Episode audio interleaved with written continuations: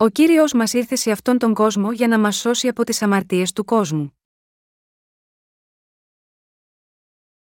Κατά Ιωάννην 3, 14, 21. Και καθώς ο Μωυσής ύψωσε τον όφιν εν τη ερήμο, ούτω πρέπει να υψωθεί ο ιό του ανθρώπου, διά να μη απολεστεί πασοπιστεύων εις αυτόν, αλλά να έχει ζωή αιώνιον.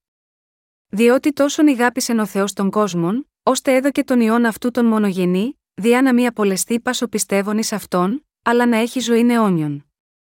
Επειδή δεν απέστειλεν ο Θεός τον ιόν αυτού εις τον κόσμον διά να κρίνει τον κόσμον, αλλά διά να σωθεί ο κόσμος ΔΙ αυτού. Ω της πιστεύει εις αυτόν δεν κρίνεται, ως της όμως δεν πιστεύει είναι ήδη και κρυμμένος, διότι δεν επίστευσεν εις το όνομα του μονογενούς ιού του Θεού. Και αυτή είναι η κρίσης, ότι το φως ήλθεν εις τον κόσμο, και οι άνθρωποι ηγάπησαν το σκότος μάλλον παρά το φως διότι ήσαν πονηρά τα έργα αυτών.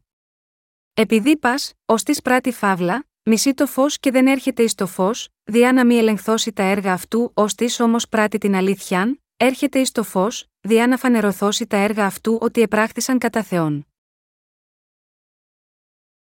Τι ήταν στο μυαλό του Πατέρα Θεού όταν εκείνος μας έστειλε τον μονογενή ιό του, στο μυαλό του ήταν η βαθιά αγάπη του για όλους εμάς. Δεν μπορεί να υπάρξει αμφιβολία ότι ο Πατέρας Θεός μας αγαπά. Κανείς δεν θα μπορούσε ποτέ να δώσει τον αγαπητό ιό του για κάποιον που μισεί.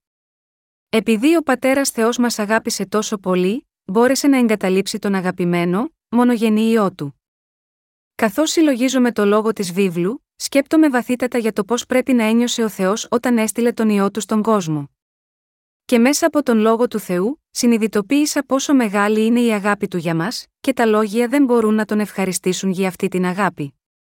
Αν ο Θεός δεν είχε καμία αγάπη για μας στην καρδιά του, πώς θα μπορούσε να έρθει ο ίδιος ο κύριος σε αυτή τη γη και να εκπληρώσει τα έργα του της σωτηρίας, αν δεν μας είχε αγαπήσει, τι νόημα θα είχαν οι πράξεις της θυσίας του, επειδή ο Θεός μας αγαπά σε βάθος, τα έργα της σωτηρίας που εκείνος εκπλήρωσε μπορούν να αγγίξουν τις καρδιές μας και είμαστε εξαιρετικά ευγνώμονες σε αυτόν.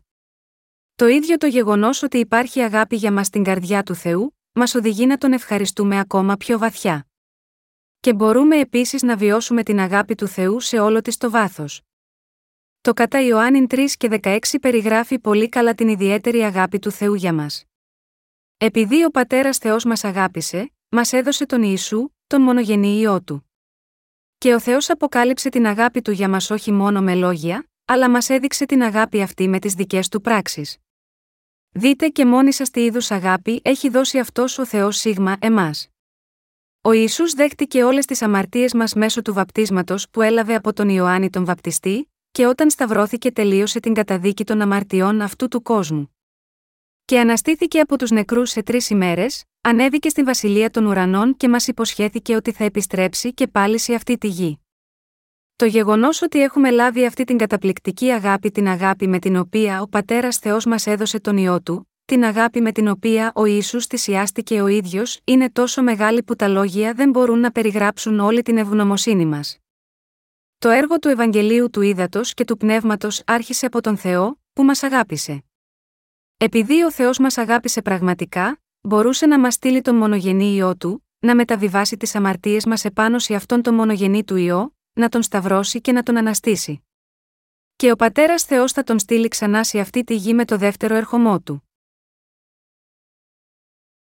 Τι είναι πραγματικά πολύτιμο για τους ανθρώπους; Ποιο είναι το πιο πολύτιμο πράγμα για τον άνθρωπο, δεν είναι ούτε τα χρήματα, ούτε η δόξα, ούτε οποιαδήποτε εξουσία. Αυτό που χρειάζεται περισσότερο και είναι πιο πολύτιμο για την ανθρωπότητα, είναι η αιώνια ζωή και η αγάπη του Θεού. Αν έχουμε αποδεχτεί την αγάπη του Θεού μέσα στις καρδιές μας, μπορούμε να επιμείνουμε και να αντέξουμε μέσα σε κάθε δυσκολία, και μπορούμε επίσης να περιμένουμε για αυτόν. Και μέσα σε αυτή την αγάπη μπορούμε να απολαύσουμε αληθινή ανάπαυση και να λάβουμε νέα δύναμη και ειρήνη. Από πού έρχονται όλες αυτές οι ευλογίες, όλες έρχονται από αυτή την καρδιά του Θεού που μας αγαπά. Μένοντας σε αυτή την αγάπη του Θεού, όλοι ζούμε τη ζωή της πίστης μας με ειρήνη. Όταν είμαστε κουρασμένοι και εξαντλημένοι στους αγώνες μας, ενισχυόμαστε από την αγάπη του Θεού.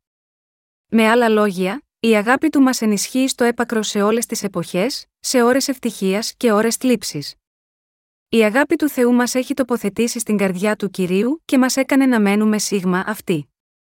Όταν ξέρουμε και πιστεύουμε ότι ο Θεός μας αγαπά υπερβολικά, οι καρδιές μας μπορούν να παίρνουν νέα δύναμη καθώς συνεχίζουμε τη ζωή μας. Η πηγή της δύναμης που μας δίνει τη δυνατότητα να συνεχίσουμε να ζούμε πνευματικά σε αυτόν τον κόσμο, είναι η αγάπη του Θεού Πατέρα για εμάς.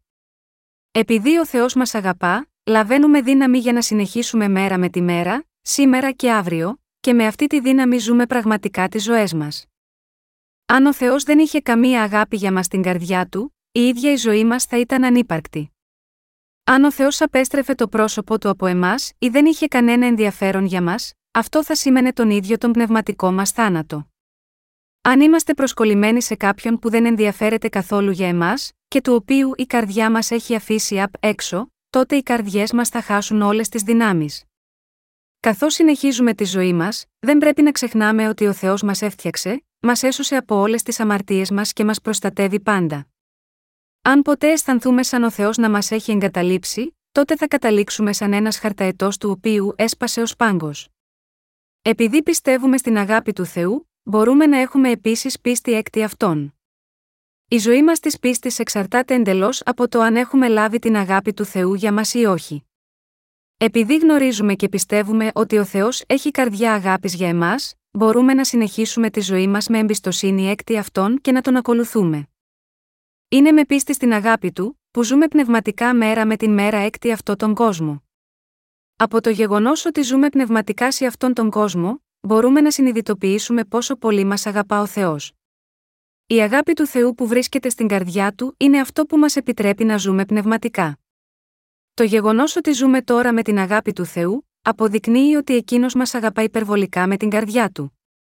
Και όσοι το ξέρουν και το πιστεύουν αυτό είναι οι πραγματικά ευτυχείς άνθρωποι. Ζούμε τρεφόμενοι με την καρδιά της αγάπης του Θεού. Είναι χάρη στην αγάπη του Θεού που απολαμβάνουμε όλα τα ωφέλη της στη ζωή μας. Ζούμε τώρα λόγω της γεμάτης αγάπη καρδιάς του Θεού Πατέρα. Πιστεύετε έτσι, και ο κύριος μας, με την καρδιά της αγάπης του για μας, μας φυλάει σαν την κόρη του ματιού του. Είμαστε τόσο πολύ αγαπημένοι από τον Θεό στη ζωή μας. Υπάρχει κάτι εξαιρετικό στις ικανότητές σας, μπορεί να έχετε κάποια πλεονεκτήματα και μέσα από αυτά να κερδίσετε δύναμη έκτη αυτόν τον κόσμο, αλλά αυτό δεν μπορεί ποτέ να σβήσει το θεμελιώδες κενό της ψυχής σας.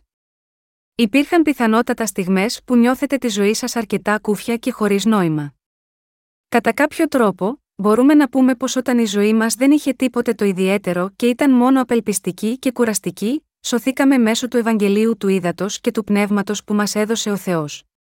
Όταν ήμασταν κουρασμένοι και αποκαμωμένοι από τις αμαρτίες μας, και όταν είχαμε εξαντληθεί με ένα κενό που δεν γέμιζε ποτέ, αδιάφορο πόσο επιμελώς είχαμε ζήσει, ο κύριος μας ήρθε να μας συναντήσει με το Ευαγγέλιο του Ήδατος και του Πνεύματος. Αυτό το Ευαγγέλιο του Ήδατος και του Πνεύματος ήταν το φως της σωτηρίας του Ιησού, ο οποίος ανέλαβε όλες τις αμαρτίες, την γενότητα, τα δάκρυα, τις ανεπάρκειες, τις αδυναμίες και τις αδικίες μας.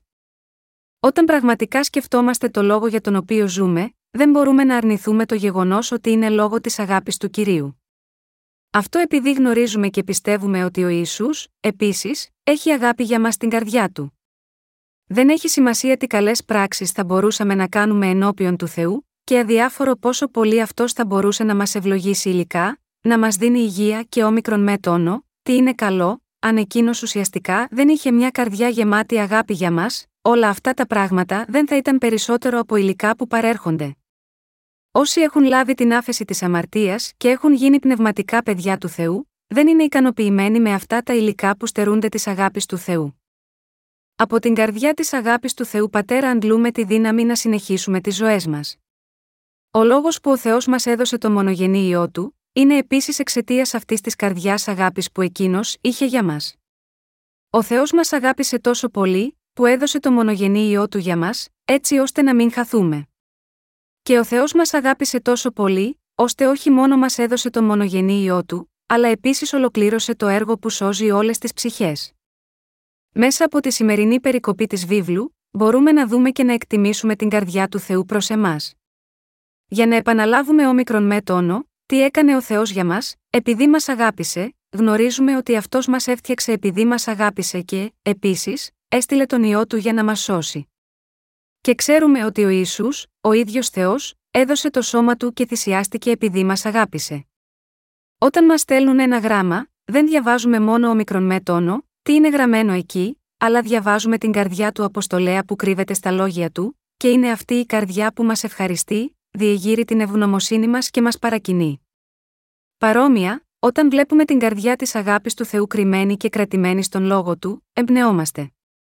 Όταν διαβάζουμε την Αγία Γραφή, μπορούμε όλοι να συνειδητοποιήσουμε ότι ο Θεός μας αγάπησε τόσο πολύ, ώστε μας έστειλε τον μονογενή ιό του Ιησού. Ο Πατέρας Θεός, ο κύριος μας, και ο Θεός Άγιο Πνεύμα, όλοι μας αγαπούν τόσο πολύ.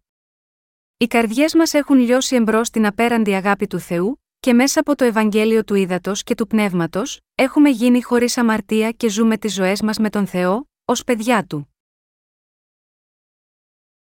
Ο κύριος δεν ήρθε να μας καταδικάσει. Είναι γραμμένο στο κατά Ιωάννην 3, 17, 18, επειδή δεν απέστειλεν ο Θεός τον ιόν αυτού εις τον κόσμο διά να κρίνει τον κόσμο, αλλά διά να σωθεί ο κόσμος ΔΙ αυτού. Ω της πιστεύει εις αυτόν δεν κρίνεται, ως της όμως δεν πιστεύει είναι ήδη και κρυμμένος, διότι δεν επίστευσεν εις το όνομα του μονογενούς ιού του Θεού. Όποιος πιστεύει σε αυτή την αγάπη του Θεού, σώζεται αποδεχόμενος και πιστεύοντας σε όλα τα έργα του Ιού Ιησού, τον οποίο ο Θεός Πατέρας έστειλε να μας ελευθερώσει από τις αμαρτίες μας. Ωστόσο, εκείνος που δεν ξέρει ότι ο Πατέρας Θεός έχει μια καρδιά γεμάτη αγάπη για αυτόν, δεν μπορεί να δεχθεί τον Ιησού. Και αυτός ο άνθρωπος δεν μπορεί να δεχθεί την αληθινή σωτηρία που εκπλήρωσε ο Ιησούς μέσω του Ευαγγελίου του Ήδατος και του Πνεύματος. Όποιος δεν πιστεύει στην καρδιά του Θεού Πατέρα, δεν μπορεί να πιστέψει στον Ιησού. Μόνο όταν πιστεύουμε ότι ο Πατέρας Θεός μας αγαπά με την καρδιά του μπορούμε να δεχτούμε όλα όσα έκανε για εμάς ο Ισού, τον οποίο είχε στείλει ο Θεός για να μας σώσει και μόνο τότε όσοι από εμάς πιστεύουν έτσι μπορούν να σωθούν. Ο Ιησούς συνέχισε να λέει στους τοίχου 19, 21 στη σημερινή περικοπή της γραφής, και αυτή είναι η κρίση, ότι το φως ήλθεν στον κόσμο, και οι άνθρωποι ηγάπησαν το σκότος μάλλον παρά το φως διότι ήσαν πονηρά τα έργα αυτών. Επειδή πας, ως της πράτη φαύλα, μισεί το φως και δεν έρχεται εις το φως, διά να μη ελεγχθώσει τα έργα αυτού, ως της όμως πράττει την αλήθειαν, έρχεται εις το φως, διά να φανερωθώσει τα έργα αυτού ότι επράχθησαν κατά Θεόν. Με άλλα λόγια, το ότι ο Θεός μας έχει σώσει, οφείλεται κυρίως στο ότι μας αγαπά. Πρέπει να πιστέψουμε ότι ο Θεός μας αγαπούσε πάντα, τόσο πριν όσο και μετά που σωθήκαμε. Αν δεν ξέρουμε αυτή την αγάπη, τότε είμαστε καταδικασμένοι να προδώσουμε τον κύριο και η πίστη μας είναι βέβαιο ότι θα σκοντάψει. Ο Θεός έχει κάνει εμάς που έχουμε σωθεί από το Ευαγγέλιο του Ήδατος και του Πνεύματος, παιδιά του και, ως εκ τούτου, μπορεί τώρα να δώσει ελεύθερα σε όλους μας τις ευλογίες και τη χάρη του. Συγχριστιανοί μου, πιστεύετε σε αυτή την αγάπη του Θεού. Είναι γραμμένο, το γράμμα θανατώνει, το δε πνεύμα ζωοποιεί 2 Κορινθίους 3, 6. Αν δείτε κυριολεκτικά στον λόγο του Θεού, μπορεί να σκεφτείτε ότι η Αγία Γραφή λέει τόσα πολλά παράξενα πράγματα, αφού λέει σε κάποια σημεία, σίγουρα θα πεθάνετε, ενώ σε άλλα μέρη λέει, μπορείτε σίγουρα να ζήσετε. Ωστόσο, όταν προσπαθούμε να καταλάβουμε την καρδιά του Θεού που κρύβεται στο γράμμα, μπορούμε επίσης να γνωρίζουμε γιατί μιλάει έτσι. Είναι πολύ σημαντικό να γνωρίζουμε την αγάπη της καρδιάς του Θεού. Ανάμεσα στους αδελφούς και τις αδελφές μας, και μεταξύ των υπηρετών του Θεού και των Αγίων του εξίσου, πρέπει να μπορούμε να εκτιμήσουμε την καρδιά του άλλου. Αν δεν εκτιμούμε την καρδιά του άλλου, και η σχέση μας είναι μόνο υποκριτική και ρηχή, τότε είναι μάλλον προφανές ότι θα είμαστε ευχαριστημένοι μόνο όταν ακούμε φιλοφρονήσεις, και ότι θα μισούμε ο ένας τον άλλο αν αυτό που ακούμε είναι έστω και λίγο απογοητευτικό ή δυσάρεστο. Όταν ο ίδιος ο Θεός ήρθε στη γη και πρόθυμα έγινε η εξηλαίωσή μας με το βάπτισμα και το χύσιμο του αίματος του μέχρι θανάτου, και όταν εκείνος μας αγάπησε τόσο πολύ και εξακολουθεί να συνεχίζει να μας αγαπάει τόσο, αν κάποιος δεν μπορεί να το πιστέψει αυτό, ή το παρερμηνεύει και το παρανοεί, τότε η πίστη του δεν μπορεί να είναι σωστή πίστη. Αν δεν φυτέψουμε στην αγάπη του Θεού, στο κέντρο της καρδιάς μας, είναι βέβαιο ότι θα προκύψουν οι σαρκικές σκέψεις, κάνοντάς μας να σκεφτούμε ότι ο Θεός μας μισεί, μας αποστρέφεται και μας περιφρονεί, και εμείς θα καταλήξουμε τελικά παρασυρμένοι μακριά από αυτόν. Ω εκ τούτου, πρέπει να ξέρουμε την καρδιά του Θεού, πρέπει να ξέρουμε την καρδιά των άλλων Αγίων του, και πρέπει να γνωρίζουμε τις καρδιές των υπηρετών του. Όταν εκτιμούμε έτσι την καρδιά του άλλου, μπορούμε να έχουμε αληθινή συντροφικότητα και αγάπη ο ένας με τον άλλον, νέα ελπίδα και νέα δύναμη θα αναπηδήσει, και νέες ευλογίες θα παραχωρηθούν σε εμάς από ψηλά. Πότε απελπίζονται οι μισοσμένοι σε αυτόν τον κόσμο, απογοητεύονται όταν δεν ξέρουν ότι ο Θεός τους αγαπάει. Αυτός είναι ο μεγαλύτερος λόγος για τον οποίο εξακολουθούν να μη σώζονται. Ο Ιησούς βαφτίστηκε και πέθανε για μας, λόγω της επιθυμίας της καρδιάς του, να ελευθερωθούν τα παιδιά του από τις αμαρτίες τους, έτσι ώστε ο χωρισμός τους από τον Θεό να τελειώσει και να γίνουν ένα με τον Θεό. Επειδή οι άνθρωποι δεν εκτιμούν αυτή την καρδιά, οι πόρτες της καρδιάς τους παραμένουν κλειστές και αδυνατούν να πιστέψουν, και γίνονται ανίκανοι να σωθούν. Αντίθετα, όποιος γνωρίζει ότι ο Ιεχοβά Θεός τον αγαπάει, και πιστεύει στο Ευαγγέλιο του Ήδατος και του Πνεύματος, μπορεί να πιστέψει και να δέχεται όλα όσα ο Θεός τον έχει προστάξει να πιστεύει. Είναι απαραίτητο σημαντικό για εμάς να γνωρίζουμε την καρδιά του Θεού. Ο Θεός αγαπάει όλους όσοι έχουν αναγεννηθεί με πίστη στο Ευαγγέλιο του Ήδατος και του Πνεύματος. Το πιστεύετε αυτό, συγχριστιανοί μου, το γνωρίζετε, επειδή ο Θεός αγάπησε τόσο πολύ την ανθρωπότητα, ήρθε σε αυτή τη γη παίρνοντας ανθρώπινη σάρκα, βαφτίστηκε από τον Ιωάννη τον Βαπτιστή και έχισε το αίμα του στον Σταυρό. Θα μπορούσαμε να στραφούμε μακριά από αυτή την αγάπη του Ιησού, που μας έχει δώσει το Ευαγγέλιο του Ήδατος και του Πνεύματος για να σώσει την ανθρωπότητα από όλες τις αμαρτίες, και να πούμε ότι δεν το ξέρουμε, αν δεν συνειδητοποιείτε αυτή την αγάπη, δεν μπορείτε να σωθείτε και η ζωή σας θα παραμείνει άθλια, και μόνο ο θάνατος θα σας περιμένει. Και όλοι όσοι έχουν σωθεί με πίστη στο Ευαγγέλιο του Ήδατος και του Πνεύματος, πρέπει να εκτιμήσουν και να κατανοήσουν την αγάπη του Θεού, ακόμα πιο βαθιά, από τη στιγμή που σώζονται. Όταν ξέρουν και πιστεύουν στην καρδιά του Θεού, μπορούν να διαδώσουν το Ευαγγέλιο υπακούοντας και ενωμένοι με τον λόγο του Θεού, και μπορούν να περιμένουν όλες τις υποσχέσεις του κυρίου, που πρόκειται να εκπληρωθούν. Οι αναγεννημένοι αδελφοί και αδελφές της πίστης, πρέπει να εμπιστεύονται ο ένας την καρδιά του άλλου. Επιπλέον, πρέπει να υπάρχει αληθινή αγάπη στη σχέση μεταξύ των υπηρετών του Θεού και των αδελφών του στην πίστη. Η αγάπη που υπάρχει μεταξύ των αναγεννημένων είναι τέτοια που ενώ μπορεί να αντιπαθούν ο ένας τον άλλον προσωρινά, δεν μπορεί να υπάρξει πραγματικό μίσος στο βάθος της καρδιάς τους. Επιπλήττουν μόνο τις λανθασμένες καρδιές, πράξεις και σκέψεις, που τους εμποδίζουν να λάβουν τις ευλογίες του Θεού, και έχουν μόνο ήκτο και συμπόνια για εκείνους που η πίστη τους είναι μικρή και αδύναμη αυτό μόνο υπάρχει στις καρδιές τους. Δεν φιλοξενούν διόλου ουσιαστικό μίσος.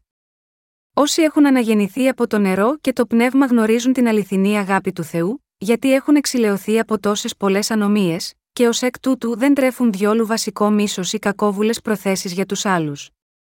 Ωστόσο, δεδομένου ότι εξακολουθεί να είναι πιθανό να συντάσσονται με τη σάρκα του στιγμιαία και να κάνουν τέτοια λάθη από καιρό σε καιρό, είναι επιτακτική ανάγκη να θυμούνται την καρδιά του Θεού, να συνειδητοποιούν το βάθος της άφεσης της αμαρτίας τους, και να φυτέψουν την αγάπη του Θεού στις καρδιές τους ακόμα πιο βαθιά.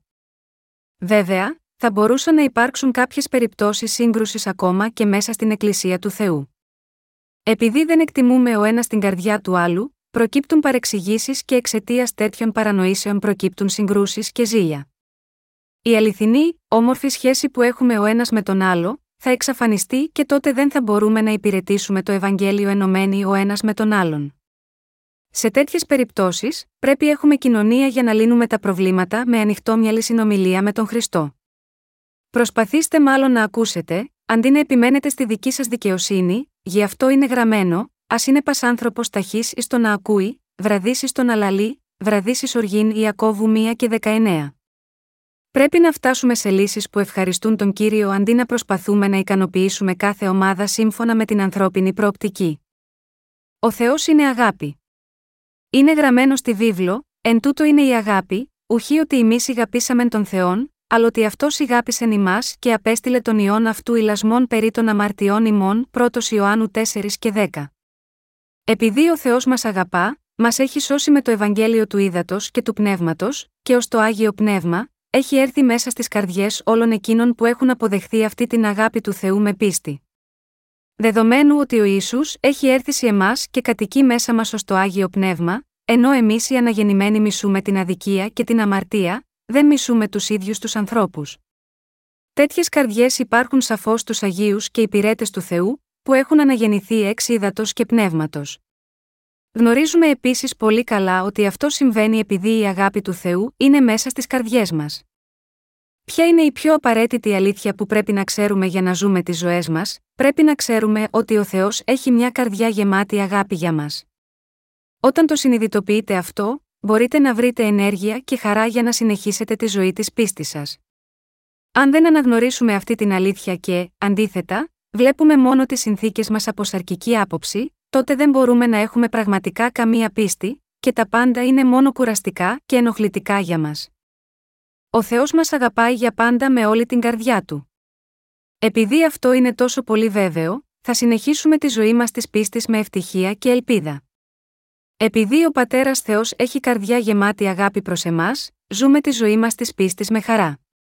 Αν ο Θεός Πατέρας δεν είχε αγάπη για μας στην καρδιά του, ούτε θα μπορούσαμε να έχουμε σωθεί, ούτε θα μπορούσαμε να έχουμε ζήσει τις πολύτιμες ζωές μας για το δίκαιο έργο του. Η αγάπη του κυρίου μας αποκαλύπτεται πλήρως στο Ευαγγέλιο του Ήδατος και του Πνεύματος. Μας έχει ελευθερώσει και μετατρέψει από τη μοίρα μας, που είχε προορισμό να ζήσουμε τη ζωή μας όπως τα θηρία.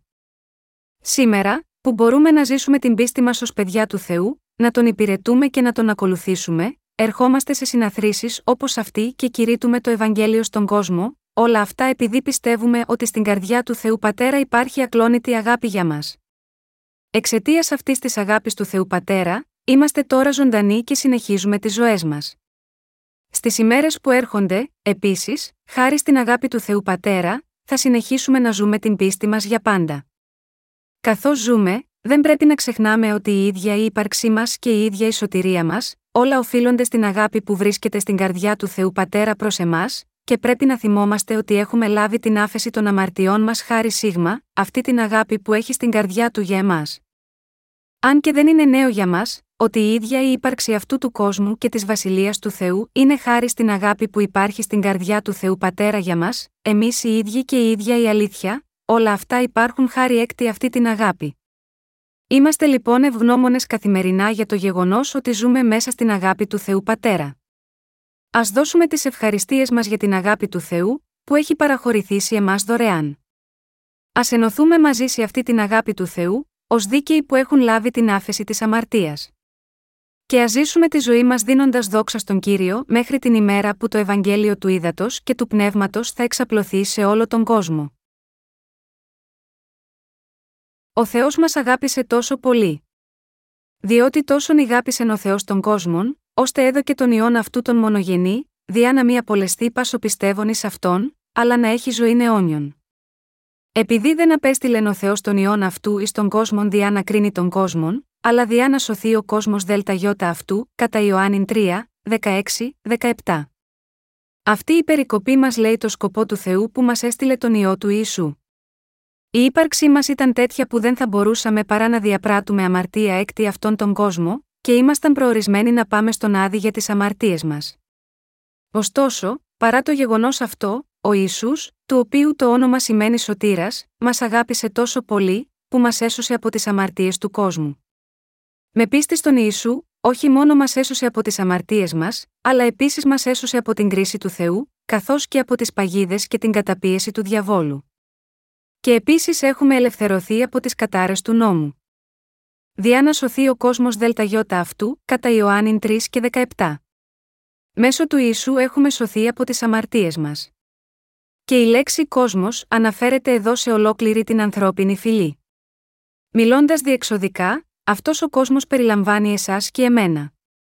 Το Ευαγγέλιο του Ήδατος και του Πνεύματος είναι η σωτηρία που ελευθερώνει όλους τους ανθρώπους αυτού του κόσμου, όπως εσείς και εγώ, από την αμαρτία και όλη την καταδίκη της. Ο Ιησούς ήρθε σε αυτόν τον κόσμο για να μας σώσει από όλες τις κατάρες και τις καταπιέσεις του διαβόλου. Δεν ήρθε να κρίνει, αλλά, αντίθετα, ήρθε για να μας σώσει από όλες τις αμαρτίες μας, όπως είναι γραμμένο, διότι τόσον ηγάπησεν ο Θεός των κόσμων, ώστε έδωκε τον ιόν αυτού τον μονογενή, διά να μη απολεστεί πάσο πιστεύων ει αυτόν, αλλά να έχει ζωή αιώνιον κατά Ιωάννην 3 και 16.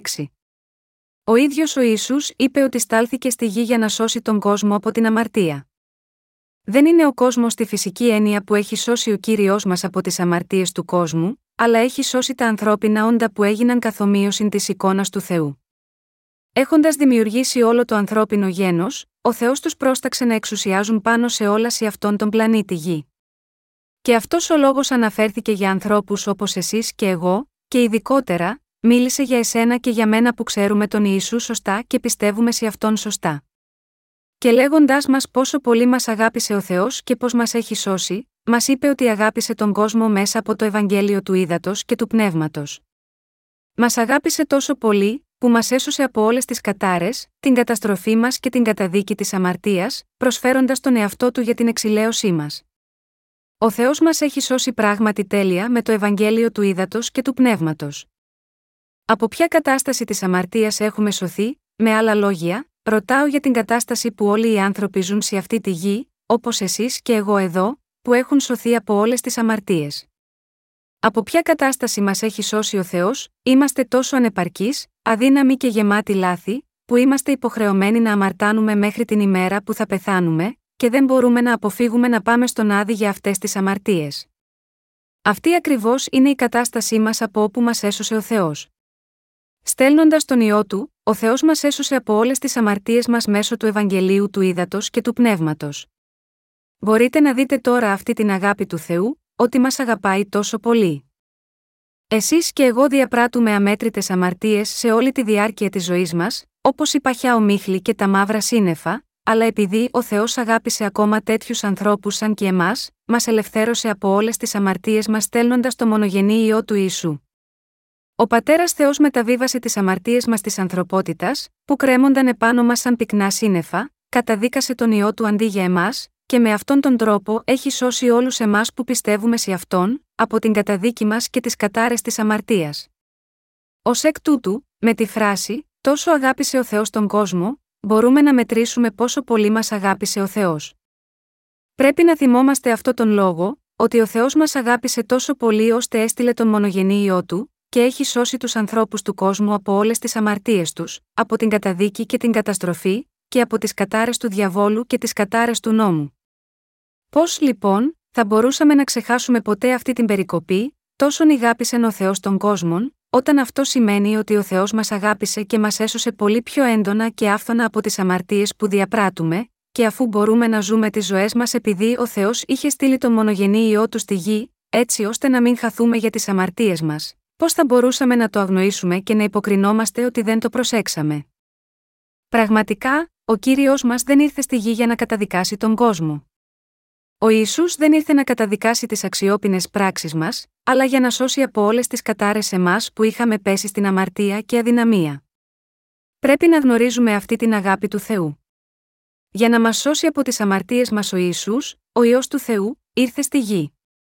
Πρέπει όλοι να καταλάβουμε και να πιστέψουμε ότι ο Ιησούς ήρθε σε αυτή τη γη όχι για να μας καταδικάσει για τις αμαρτίες μας, ούτε να μας κρίνει για τις αξιόπινες πράξεις μας, αλλά ακριβώς το αντίθετο, για να λύσει το πρόβλημα των αμαρτιών μας.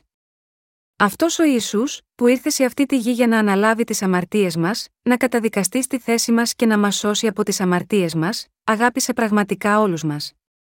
Δεν είναι αυτό, πάνω απ' όλα, η αληθινή αγάπη του Θεού, πέρα από αυτή την θεία αγάπη, πέρα από αυτή τη γνήσια αγάπη του παντοδύναμου Θεού που αγάπησε ανεφόρον εμάς τους αδύναμους, τι άλλο θα μας χρειαστεί ποτέ, ότι ήθελε να μας σώσει πάση θυσία, μόνο και μόνο επειδή μας αγάπησε τόσο πολύ και ήμασταν τα αντικείμενα της αγάπης του, που μας αγάπησε απλώς και μόνο επειδή μας αγάπησε, αυτή η αληθινή αγάπη που δεν έχει άλλους όρους από την ίδια την αγάπη, είναι η γνήσια αγάπη του Θεού.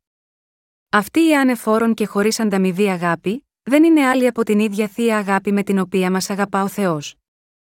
Συγχριστιανοί μου, η αγάπη δεν πρέπει να έχει κανένα όρο, και η αγάπη πρέπει να είναι αγνή. Ωστόσο, η αγάπη που βρίσκεται στις ανθρώπινες σχέσεις χωρίς εξαίρεση είναι υπό όρους. Μόνο η αγάπη του Θεού είναι ανεφόρον. Ακόμα και η αγάπη μεταξύ γονέων και παιδιών, που θαυμάζουμε περισσότερο, εξακολουθεί να είναι υπό όρους σε ορισμένες πτυχές. Φυσικά, σε σύγκριση με τη φιλία ή τη ρομαντική αγάπη μεταξύ των αντίθετων φίλων, η γονική αγάπη είναι κάπως βαθύτερη και μεγαλύτερη, αλλά σε σχέση με την αγάπη που έχει ο Θεός προς εμάς, ο οποίος δημιούργησε το σύμπαν και μας έκανε ανθρωπότητα μέσα σίγμα, αυτό, δεν είναι τίποτε. Ο Θεός δημιούργησε την ανθρωπότητα με σκοπό να μας κάνει δικό του λαό. Επειδή ο Θεός μας έφτιαξε κάτι εικόνα του με αγάπη από την πρώτη στιγμή, ο Θεός παραχώρησε την άνεφόρον αγάπη του σε μας, γιατί ήμασταν τόσο αγαπητοί σε αυτόν. Γι' αυτό και είναι απολύτως σαφές ότι ο Θεός μας έχει σώσει, και γι' αυτό είναι τόσο βέβαιο ότι ήρθε σε αυτή τη γη σκόπιμα για να μας σώσει. Είναι τόσο εκπληκτικό το γεγονός ότι ο κύριος μας ήρθε για να μας σώσει, και είναι τόσο υπέροχο που έχει σώσει εσάς και εμένα μέσω του Ευαγγελίου του Ήδατος και του Πνεύματος. Αν βάλετε τον εαυτό σας στη θέση του, και πραγματικά σκεφτείτε ότι πρέπει να καταβάλλετε οποιοδήποτε τίμημα και να υπομείνετε τα πάντα για να αγαπάτε κάποιον, τότε θα συνειδητοποιήσετε πόσο μεγάλη είναι η αγάπη του Θεού. Συγχριστιανοί μου, όταν κάποιος αγαπά ένα άλλο πρόσωπο, ενεργεί στην αγάπη του, όχι επειδή αυτό απαιτείται, αλλά απλώς και μόνο επειδή αγαπά, επειδή δεν υπάρχει φόβος στην αγάπη. Δεν μπορούμε όλοι να έχουμε αυτή την αγάπη 100%, αλλά η ανθρωπότητα δεν στερείται εντελώς αυτού του είδους την αγάπη, και έτσι μπορούν ακόμα να βρεθούν μερικές από τις πτυχές της. Κατά καιρούς, όταν βρεθεί μια τέτοια αγάπη, μας φαίνεται τόσο όμορφη αγάπη, αλλά όταν συνειδητοποιούμε την αγάπη του Θεού, μπορούμε πραγματικά να εκτιμήσουμε πόσο όμορφη και τέλεια είναι αυτή η αγάπη. Επειδή ο Θεός είναι τέλειος, μπορεί να έχει τέλεια αγάπη. Στην πραγματικότητα, μόνο ο Θεός μπορεί να μας αγαπά τέλεια, γιατί είναι διαφορετικός από εμάς τους ανθρώπους. Μία από τις πολλές διαφορές μεταξύ Θεού και ανθρώπων είναι ότι, επειδή εκείνος δεν έχει απολύτως καμία ανεπάρκεια, τη στιγμή που αποφασίζει να μας αγαπήσει, μας αγαπά σε ολοκληρωμένη τελειότητα. Ενώ εμείς μπορεί να παραστρατήσουμε, να τον προδώσουμε και μπορεί να απογοητεύσουμε την καρδιά του, ο Θεός εξακολουθεί να μας αγαπάει τέλεια και δεν έχει απολύτως καμία ανεπάρκεια, επειδή ο Θεός είναι τέλειος. Ο Θεός μας αγαπάει επομένως τέλεια. Το ότι έχει καθαρίσει όλες τις αμαρτίες μας μια για πάντα στέλνοντας τον ιό του, αυτό ακριβώς είναι η τέλεια αγάπη του Θεού. Δεν υπάρχει τίποτε που ο Θεός δεν μπορεί να κάνει, και αυτός ο Θεός μας αγαπά όλους. Ότι ο Θεός αγάπησε τόσο τον κόσμο, σημαίνει ότι ο Θεός αγάπησε πραγματικά εσάς και εμένα. Το ξέρετε όλοι αυτό, ότι ο Θεός σας αγαπά, υπάρχει εδώ κανείς που δεν ξέρει ότι ο Θεός τον αγαπάει, πράγματι, υπάρχουν τέτοιοι άνθρωποι. Συγχριστιανοί μου, πριν συναντήσουμε τον Ιησού, δεν ξέραμε πόσο πολύ μας αγάπησε ο Θεός. Αλλά από τη στιγμή που γνωρίσαμε την αγάπη του Θεού, τον αγαπήσαμε και εμείς οι ίδιοι, μπορέσαμε να σκεφτούμε και να συνειδητοποιήσουμε τον αληθινό εαυτό μας, και να κατανοήσουμε γιατί νιώθαμε τόσο άθλιοι όλη την ώρα. Ο πραγματικός λόγος ήταν επειδή δεν είχαμε ανταποκριθεί στην αγάπη του Θεού. Είναι γραμμένο στη βίβλο, διότι η αγάπη είναι ισχυρά ω ο θάνατος, η ζηλοτυπία σκληρά ω ο άδης, άσμα ασμάτων 8, 6. Συγχριστιανοί μου, ο Θεός μας αγαπάει τόσο τέλεια που θα δεχόμασταν την αγάπη του με ευγνωμοσύνη. Αλλά αν απορρίψουμε αυτή την αγάπη, η αγάπη του μετατρέπεται σε μίσος και φαίνεται πολύ σκληρή. Ο Θεός έχει αγαπήσει τον καθένα. Μας αγαπά ακόμα όλους. Ο Θεός μας μας αγάπησε τόσο πολύ που μας έχει σώσει όλους. Απλώς κάποιοι από εμάς δεν το συνειδητοποιούμε αυτό. Καθώς ο Θεός σας αγαπά ακόμα και τώρα, χτυπάει στην πόρτα της καρδιάς σας, λέγοντας: Σε αγαπώ. Σε αγάπησα. Σε αγάπησα τόσο πολύ. Έχεις κάνει κάτι λάθος, είναι ταραγμένη η συνείδησή σου, έχεις κάτι που θα σε καταδικάσει, εγώ τα ανέλαβα όλα επάνω μου, και εγώ καταδικάστηκα στη θέση σου. Είναι η καρδιά σας προβληματισμένη, τι σας κάνει τόσο πολύ προβληματισμένο, επίσης, αφαίρεσα τα ίδια τα αίτια αυτών των προβλημάτων. Δεν έχετε συνειδητοποιήσει ότι σας αγάπησα, σας αγάπησα τόσο πολύ, που έδωσα τη δυνατότητα στην καρδιά σας να είναι πραγματικά χαρούμενη και ευτυχισμένη. Εάν εξακολουθείτε να υποφέρετε και δεν έχετε καμία χαρά, παρόλα όσα έχω κάνει για σας, τότε σίγουρα δεν γνωρίζετε την αλήθεια. Θέλω πραγματικά να ξέρετε την αλήθεια. Στο κατά Ιωάννην 3 και 18 λέει: Ω της πιστεύεις αυτόν δεν κρίνεται, ως της όμως δεν πιστεύει είναι ήδη και κρυμμένος, διότι δεν επίστευαίνει στο όνομα του μονογενούς ιού του Θεού. Α εξετάσουμε ακριβώς αυτή τη μοναδική περικοπή. Εδώ, το εις αυτόν αναφέρεται στον Ιησού. Αυτό σημαίνει ότι όποιος πιστεύει στον Ιησού δεν είναι καταδικασμένος, χωρίς να έχει σημασία τι αδικίες θα μπορεί να έχει κάνει και πόσες αμαρτίες μπορεί να έχει διαπράξει σε αυτόν τον κόσμο. Ο λόγος γι' αυτό είναι επειδή ο Ισού είναι ο σωτήρας του, και ο ίδιος πιστεύει ότι ο Ισού έχει καθαρίσει όλες τις αμαρτίες του. Ω εκ τούτου, δεν είναι καταδικασμένος.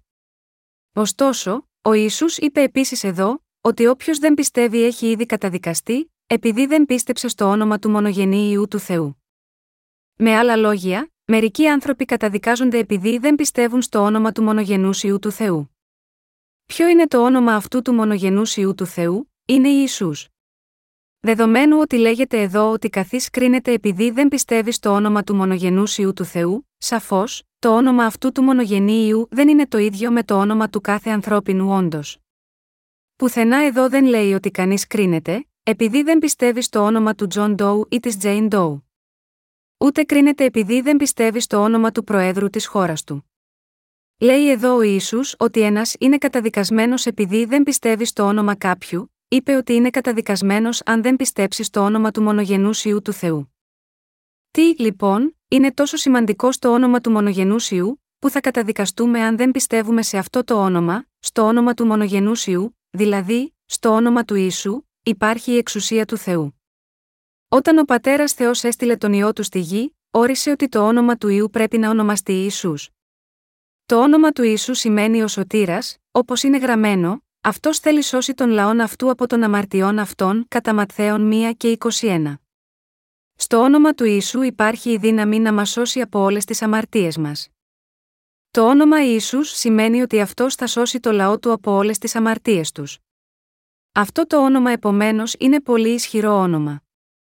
Είναι το ίδιο το όνομα που μπορεί να ελευθερώσει τους αμαρτωλούς χωρίς αποτυχία.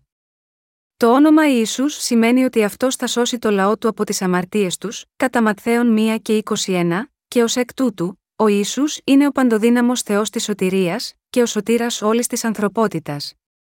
Ω εκ τούτου, αν δεν πιστεύετε στο όνομα του Ιησού, είναι σαν να μην πιστεύετε στον σωτήρα, και γι' αυτό κρίνεστε. Ιησούς ο μόνος σωτήρας. Ο Θεός είπε ότι υπάρχει μόνο ένα όνομα κάτω από τον ουρανό, που μπορεί να μας σώσει, πράξεις 4 και 12. Αυτό σημαίνει ότι ο καθένας κάτω από τον ουρανό μπορεί να σωθεί μόνο αν πιστεύει σε αυτόν τον Ιησού, και ότι όποιος δεν πιστεύει στον Ιησού δεν μπορεί να σωθεί. Δεν έχει σημασία ποιος είναι, αν κάποιος θέλει να σωθεί από τις αμαρτίες του και να ελευθερωθεί από τη ματαιότητα, την γενότητα, την καταστροφή και την καταραμένη ζωή του, πρέπει να πιστέψει μόνο στον Ιησού, και πρέπει να πιστέψει ότι μόνο αυτός ο Ιησούς τον έσωσε. Με άλλα λόγια, μπορούμε να σωθούμε μόνο αν πιστεύουμε στο όνομα του Ιησού και αναγνωρίζουμε, ο Ιησούς ο παντοδύναμος Θεός, είναι αληθινά ο σωτήρας μου. Αυτός με έχει σώσει. Με έχει σώσει τέλεια δίνοντάς μου την τέλεια αγάπη του. Αυτός είναι ο τρόπος με τον οποίο με έχει σώσει. Από την άλλη πλευρά, αν κάποιος δεν πιστεύει στον Ιησού, τότε είναι ήδη αμαρτωλός. Όποιος δεν πιστεύει είναι αμαρτωλός, και ως εκ τούτου καταδικασμένος. Ο Ιησούς χρησιμοποίησε εδώ τη λέξη κριθεί, και αυτή η λέξη χρησιμοποιείται όταν κάποιος βρεθεί ένοχος και καταδικαστεί. Και αυτό οφείλεται στο γεγονός ότι όποιος δεν πιστεύει στον Ιησού, είναι ήδη καταδικασμένος για τις αμαρτίες του. Εμείς οι άνθρωποι είμαστε όλοι όμοιοι. Γεννηθήκαμε όλοι σε αυτόν τον κόσμο ίδιοι, όλοι αμαρτάνουμε καθημερινά το ίδιο, Όλοι αγωνιζόμαστε εξίσου να ανταποκριθούμε στις καθημερινές ανάγκες μας για σπίτι, ρούχα και τροφές, και τελικά θα πεθάνουν όλοι εξίσου και θα επιστρέψουν στο χώμα. Ωστόσο, αν και όλα τα ανθρώπινα όντα διαπράττουν αμαρτία εξίσου, υπάρχουν και εκείνοι που έχουν αμαρτία, και στη συνέχεια, υπάρχουν και εκείνοι που δεν έχουν καμία αμαρτία. Όπως είναι γραμμένο, δεν υπάρχει δίκαιος ουδέης Ρωμαίους 3 και 10, ο καθένας διαπράττει αμαρτία, αλλά εξακολουθούν να υπάρχουν εκείνοι που έχουν γίνει δίκαιοι με πίστη στον Ιησού. Ταυτόχρονα, όμως, ακόμα και ενώ οι χριστιανοί πιστεύουν στον Ιησού, μερικοί σώζονται από όλες τις αμαρτίες τους και άλλοι όχι. Αυτό οφείλεται στο γεγονός ότι οι τελευταίοι, αν και επικαλούνται το όνομα του μονογενούσιου, δεν γνωρίζουν ούτε πιστεύουν στη σωτηρία που τους έφερε ο Ιησούς. Αυτός είναι ο λόγος που πολλοί χριστιανοί που δεν πιστεύουν στην αλήθεια, διατηρούν ακόμα τις αμαρτίες τους στις καρδιές τους, παρόλο που επικαλούνται το όνομα του Ιησού. Οι αμαρτίες που βρίσκονται στις καρδιές των ανθρώπων είναι γραμμένες στις πλάκες της καρδιάς τους, Ιερεμία 17, 1. Αυτός είναι ο λόγος που είναι καταδικασμένοι για τις αμαρτίες τους, όπως λέει η γραφή, ο μισθός της αμαρτίας είναι θάνατος, Ρωμαίους 6 και 23. Επειδή η ποινή της αμαρτίας πρέπει να πληρωθεί μόνο με την ίδια τη ζωή, οι αμαρτωλοί πρέπει να καταδικαστούν σε αιώνιο θάνατο, δηλαδή πρέπει να υποστούν το δεύτερο θάνατο. Με άλλα λόγια, οι αμαρτωλοί πρέπει να ρηχτούν στον άδη. Αυτό εννοεί η σημερινή περικοπή της Αγίας Γραφής λέγοντας: Ω της πιστεύει αυτόν δεν κρίνεται, ως της όμως δεν πιστεύει είναι ήδη και κρυμμένος, διότι δεν επίστευσε ει το όνομα του μονογενούς Ιού του Θεού, κατά Ιωάννη 3 και 18. Ο Ιησούς, ο ιό του Θεού, είναι ο ένας και μόνος Θεός. Υπάρχουν όλα τα είδη των πλασμάτων στο σύμπαν, αλλά ο Ιησούς δεν είναι ένα πλάσμα. Αυτός είναι ο μονογενής ιό του Θεού, και αυτός μόνος είναι ο κύριος της δημιουργίας, που έκανε το σύμπαν και τα πάντα σε αυτό, συμπεριλαμβανομένων εσάς και εμένα. Αυτός είναι ο δημιουργός. Χρησιμοποιούμε τη λέξη δημιουργός για να αναφερθούμε σε κάποιο θείο που δημιούργησε τον κόσμο, και αυτός ο δημιουργός δεν είναι άλλος από τον Ιησού. Εμείς, τα πλάσματα που έφτιαξε ο Ιησούς ο δημιουργός μας, εξαπατηθήκαμε από τον Σατανά και καταντήσαμε να έχουμε αμαρτία. Για να μας σώσει, αυτός ο δημιουργός ο Ιησούς ήρθε τότε σκόπιμα ως άνθρωπος. Παρά το γεγονός ότι ο Ιησούς θα μπορούσε να νικήσει τον Σατανά επαρκώς με τη δύναμή του, διότι αυτός είναι ο Θεός της αλήθειας και ο δίκαιος και ισότιμος Θεός, ανέλαβε τις αμαρτίες των αγαπημένων του μέσω του βαπτίσματος του, καταδικάστηκε αντιπροσωπευτικά στη θέση τους, και έτσι τους έχει σώσει με άκρα τελειότητα. Ο Ιησούς είναι ο Θεός που πέθανε για μας στα χέρια του εχθρού του. Ο πληθυσμός ολόκληρου αυτού του κόσμου είναι πάνω από 6 δισεκατομμύρια. Εκτός από τα 6 δισεκατομμύρια ανθρώπους που ζουν σε αυτή την εποχή τώρα, πόσοι περισσότεροι άνθρωποι έχουν ζήσει και πεθάνει πριν, εφόσον πρέπει να ήταν πολύ περισσότεροι από 6 δισεκατομμύρια οι άνθρωποι που γεννήθηκαν και πέθαναν από την αρχή μέχρι τώρα, αναρωτήθηκα που θαύτηκαν όλοι αυτοί οι νεκροί. Ένας τεράστιος αριθμός ανθρώπων γεννήθηκαν και πέθαναν μέσα σε όλες τις εποχές, και οι περισσότεροι από τους νεκρούς θαύτηκαν κάτω από τη γη, αλλά βλέπουμε μόνο πολύ λίγους τάφους, είτε σε δημόσια είτε σε ιδιωτικά νεκροταφεία. Κάποτε ασχολήθηκα αρκετά με αυτό. Συγχριστιανοί μου, από τη στιγμή που θα γεννηθούμε, πρέπει να φορέσουμε την αγάπη του Θεού, να σωθούμε, να γίνουμε δίκαιοι και να ζήσουμε ευτυχισμένοι στη γη, και όταν θα προχωρήσουμε στον επόμενο κόσμο, θα ζήσουμε ευτυχισμένοι για πάντα στην πιο όμορφη βασιλεία των ουρανών. Ωστόσο, οι αμέτρητοι άνθρωποι που γεννιούνται και πεθαίνουν σε αυτόν τον κόσμο, σηκώνουν ακόμα πολλές αμαρτίες στις καρδιές τους. Ακόμα και οι λεγόμενοι χριστιανοί έχουν αμαρτία, παρόλο που ισχυρίζονται ότι πιστεύουν στον Θεό και στον ιό του Ιησού. Γιατί λοιπόν αυτοί οι χριστιανοί υποφέρουν θάνατο για τις αμαρτίες τους, παρόλο που επιμένουν ότι πιστεύουν στον Ιησού ως τον σωτήρα που τους έχει ελευθερώσει από όλες τις αμαρτίες τους, αυτό είναι ένα ένιγμα. Ο λόγος που βασανίζονται από τις αμαρτίες τους, ακόμα και αν ο Ιησούς ο οποίος έχει σώσει την ανθρωπότητα είναι στη διάθεσή τους, είναι επειδή στην πραγματικότητα δεν πιστεύουν στο όνομα του μονογενείου. Όλοι αυτοί πρέπει να πιστέψουν στο μοναδικό σωτήρα που ήρθε για να σώσει την ανθρωπότητα και έχει ολοκληρώσει την τέλεια σωτηρία του. Όποιος πιστεύει στον μόνο σωτήρα, τον Ιησού, τον παντοδύναμο που ήρθε να σώσει την ανθρωπότητα αναλαμβάνοντας όλες τις αμαρτίες της, δεν έχει πλέον καμία αμαρτία. Ο Ιησούς βαφτίστηκε για να δεχτεί τις αμαρτίες του κόσμου, σταυρώθηκε και καταδικάστηκε στο σταυρό αντί των ανθρώπων, και πλήρωσε την ποινή της αμαρτίας για λογαριασμό τους. Αυτοί οι άνθρωποι που πιστεύουν σε αυτό τον Ιησού, είναι χωρίς αμαρτία τώρα, επειδή όλες οι αμαρτίες τους μεταβιβάστηκαν στον Ιησού. Δεν έχουν τίποτε για το οποίο πρέπει να καταδικαστούν, επειδή ο Ιησούς ανέλαβε όλη την καταδίκη τους. Και παρά το γεγονός ότι γεννήθηκαν σε αυτόν τον κόσμο ως αμαρτωλοί, έχουν πλέον γίνει οι δίκαιοι που δεν έχουν αμαρτία. Ωστόσο, ο Θεός κατέστησε επίσης σαφές ότι εκείνοι που δεν πιστεύουν στο όνομα του μονογενούσιου, δηλαδή, στον Ιησού που έχει καθαρίσει τέλεια όλες τις αμαρτίες τους παραμένουν αμαρτωλοί, και έχουν ήδη καταδικαστεί. Όποιος έχει αμαρτία στην καρδιά του, έχει ήδη καταδικαστεί να καταστραφεί ως αμαρτωλός. Ακόμα και αν κάποιος πιστεύει στον Ιησού, αν εξακολουθεί να έχει αμαρτία στην καρδιά του, τότε είναι ήδη καταδικασμένος ενώπιον του Θεού, ότι θα είναι καταραμένος στον Άδη. Γι' αυτό είναι τόσο λάθος να διατηρήσει την αμαρτία, εφόσον πιστεύει φανερά στον Ιησού. Οφείλεται στο γεγονός ότι αυτός δεν πιστεύει στη δύναμη του ονόματος του Ιησού, που εξακολουθεί να έχει όλες τις αμαρτίες του άθικτες. Όλοι πρέπει να είμαστε απολύτως βέβαιοι ότι πιστεύουμε στον Ιησού ως σωτήρα μας.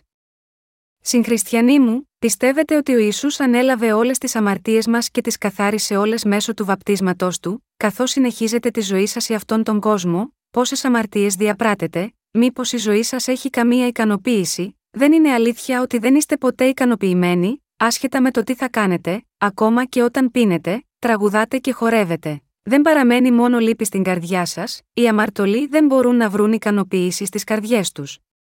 Αν δεν πιστεύουμε πραγματικά στο ισχυρό όνομα του μονογενούσιου, και δεν συναντούμε τον Ιησού που έχει καθαρίσει όλες τις αμαρτίες μας, δεν μπορούμε να έχουμε καμία ικανοποίηση. Οι καρδιές μας παραμένουν κενές και οι σκέψεις μας εντελώς συγκεχημένες. Και όταν κοιτάζω προς τα πάνω στον ουρανό, είναι όμορφος και καθαρός, αλλά όταν κοιτάζουμε στις καρδιές και στις πράξεις μας, δεν μπορούμε να σηκώσουμε τα πρόσωπά μας, λόγω της ντροπής. Όταν βλέπουμε τα σπινθυροβόλα μάτια των παιδιών και ακούμε τις αθώες φωνές τους, είναι τόσο καθαρές που αντιτίθενται ακόμα περισσότερο στις δικές μας βρώμικες καρδιές. Κανένας αμαρτωλός δεν έχει καμία ικανοποίηση στη ζωή του. Γι' αυτό όλοι πρέπει να πιστέψουμε στον Ιησού. Το όνομα του Ιησού, του μονογενείου, είναι τόσο μεγάλο και τόσο ισχυρό ώστε έχει καθαρίσει όλες τις αμαρτίες μας. Αν το ακούμε αυτό, το μαθαίνουμε και το καταλαβαίνουμε μέσα από τον λόγο, στη συνέχεια, φορώντας την αγάπη του Θεού, θα γίνουμε παιδιά του, που δεν είναι καταδικασμένα. Έχουμε μετατραπεί σε δίκαιους. Και, ενώ ζούμε σε αυτή τη γη, υπάρχει τόση πολλή ειρήνη, χαρά και ευτυχία στις καρδιές μας. Έχει κάποιος από εσά ζήσει τη ζωή του μάταια όλο αυτό το διάστημα, μην μπορώντας να συναντήσει τον Ιησού, ακόμα και τώρα, δεν είναι πολύ αργά. Α στραφούμε στο κατά Ιωάννη 3 και 19. Και αυτή είναι η κρίση, ότι το φως ήλθεν στον κόσμο, και οι άνθρωποι ηγάπησαν το σκότος μάλλον παρά το φως διότι ήσαν πονηρά τα έργα αυτών. Ο Θεός μας είπε εδώ, γιατί ο αμαρτωλός έχει αμαρτία. Η καταδίκη τους οφείλεται στο γεγονός ότι, ακόμα και αν το φως έχει έρθει στον κόσμο, αυτοί αγάπησαν το σκοτάδι μάλλον παρά το φως, και τα έργα τους ήταν πονηρά. Ο Θεός είναι το φως.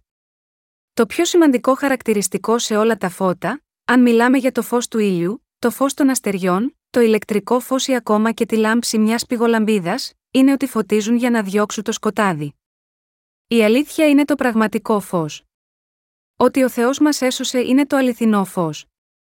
Η σωτηρία του Θεού είναι το φως το αληθινό που φωτίζει έντονα τις ψυχές μας που είχαν σκοτεινιάσει από τις αμαρτίες μας. Ο μονογενής ιό Ισού, πήρε τις αμαρτίες μας μακριά, καταδικάστηκε πραγματικά για τις αμαρτίες μας, και μας έχει σώσει πραγματικά από τις αμαρτίες μας. Δεν αγνοούσατε το θέλημα του Ιησού.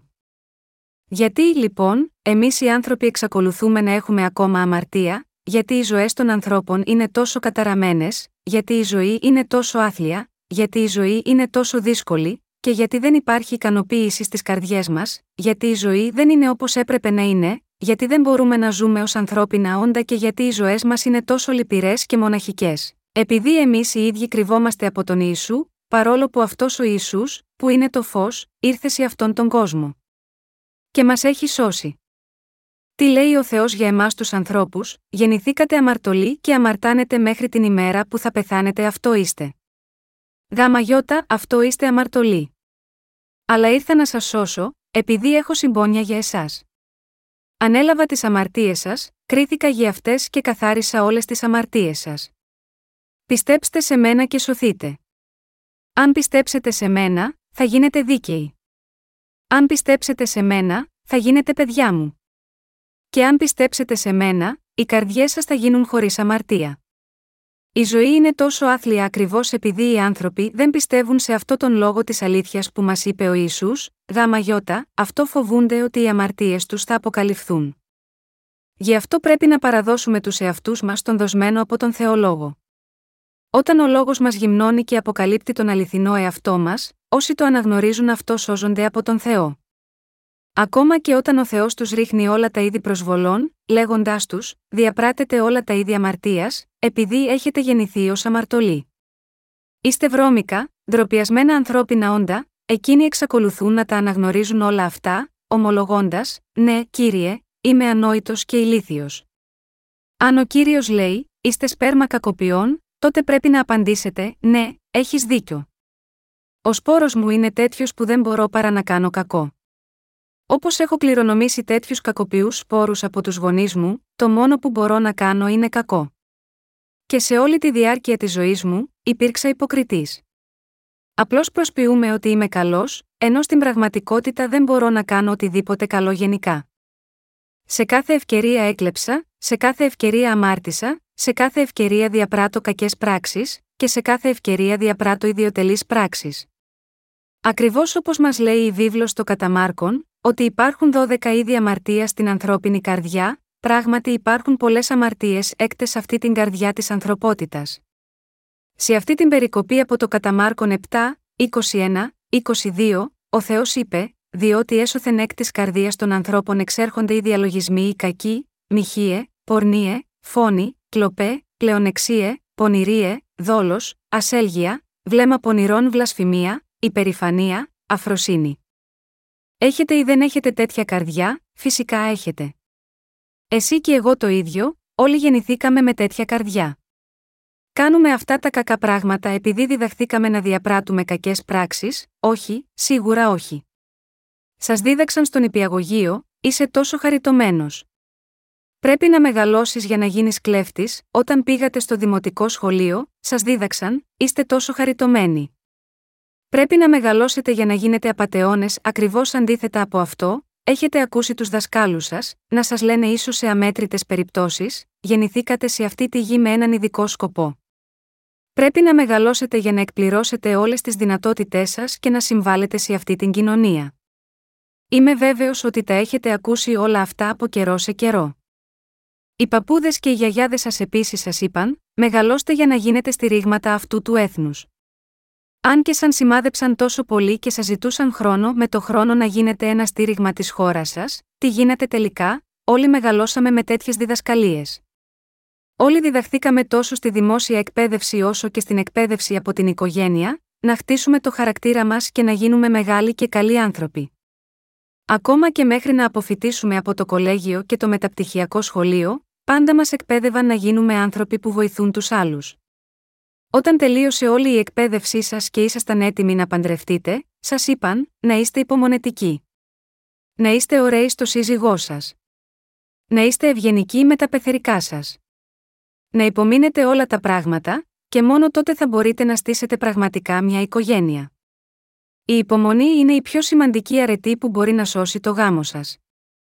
Πόσες φορές δεν σας βομβάρδισαν με τέτοιες διδασκαλίες; Όλοι διδαχθήκαμε να είμαστε ενάρετοι, υπομονετικοί και καλοί άνθρωποι, αλλά πώς γίναμε τελικά, ακριβώς πόσες αμαρτίες έχουμε διαπράξει, όταν ήμασταν νέοι, δεν είχαμε διαπράξει πάρα πολλές αμαρτίες, απλώς και μόνο επειδή πολλές από αυτές τις κακές πράξεις ήταν πέρα από την ανοριμότητά μας, αλλά από τη στιγμή που μεγαλώσαμε, δεν αναπτύξαμε ο καθένας τις δικές του κληρονομημένες ικανότητες, και από τότε δεν έχουμε επιδοθεί να διαπράττουμε όλα τα ίδια αμαρτίας, κλέψαμε χρήματα από τις τσέπες των μητέρων μας για να αγοράσουμε μπισκότα.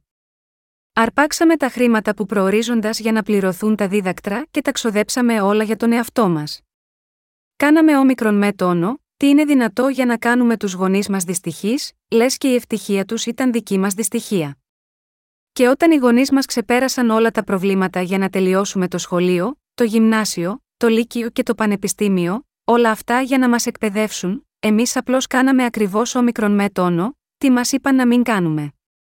Όλοι γνωρίζαμε πολύ καλά ότι έπρεπε να ζούμε ενάρετα, αλλά συνεχίζαμε στην αμαρτία, σε τέτοιο βαθμό που έπρεπε να ντρεπόμαστε για τον εαυτό μας κάθε φορά που βλέπαμε τον καθαρό γαλάζιο ουρανό.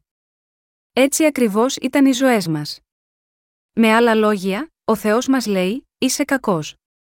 Αμαρτάνεις όλη την ώρα. Είσαι τόσο άθλιος. Αξίζεις να ρηχτείς στον άδει. Όταν ο Θεός μιλάει έτσι, πρέπει να αναγνωρίσουμε τους εαυτούς μας και να ζητήσουμε το έλεος του, λέγοντας: Ναι, κύριε, έχεις δίκιο. Αυτός είμαι από την αρχή. Θα με αφήσεις έτσι, ο Θεός τότε θα μας φέρει τα χαρμόσυνα νέα λέγοντας: Είχα τόση συμπόνια για εσένα που έστειλα τον ιό μου. Επειδή ήθελα να σας σώσω μέσω του ιού μου, τον έστειλα στη γη για να σας ελευθερώσει. Υπάρχουν δύο πράγματα που ο Θεός λέει σε μας εδώ.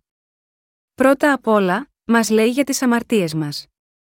Εξηγεί τι είδους σπέρματα είμαστε, τι είδους αμαρτίες και πόσες πολλές αμαρτίες διαπράττουμε, πώς πεθαίνουμε και που στελνόμαστε καταδικασμένοι από τον Θεό μετά το θάνατο μας.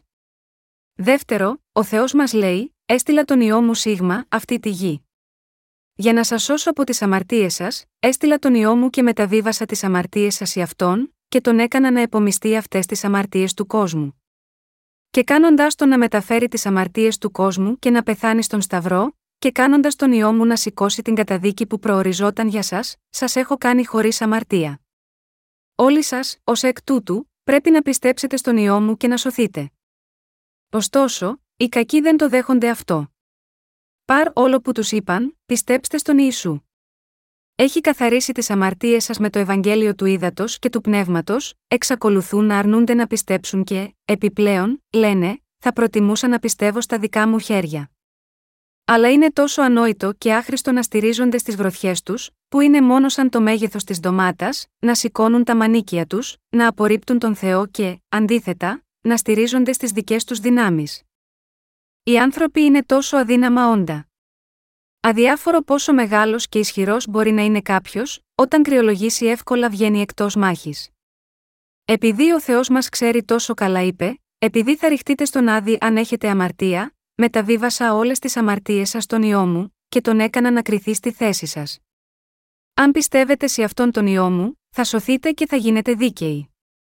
Δεν θέλω πλέον να καταδικάσω κάποιον από εσάς που πιστεύει. Ωστόσο, παρά το γεγονός αυτό, τα ανθρώπινα όντα είναι τόσο κακά που εξακολουθούν να πιστεύουν στα δικά τους χέρια ή τις θρησκείες του κόσμου.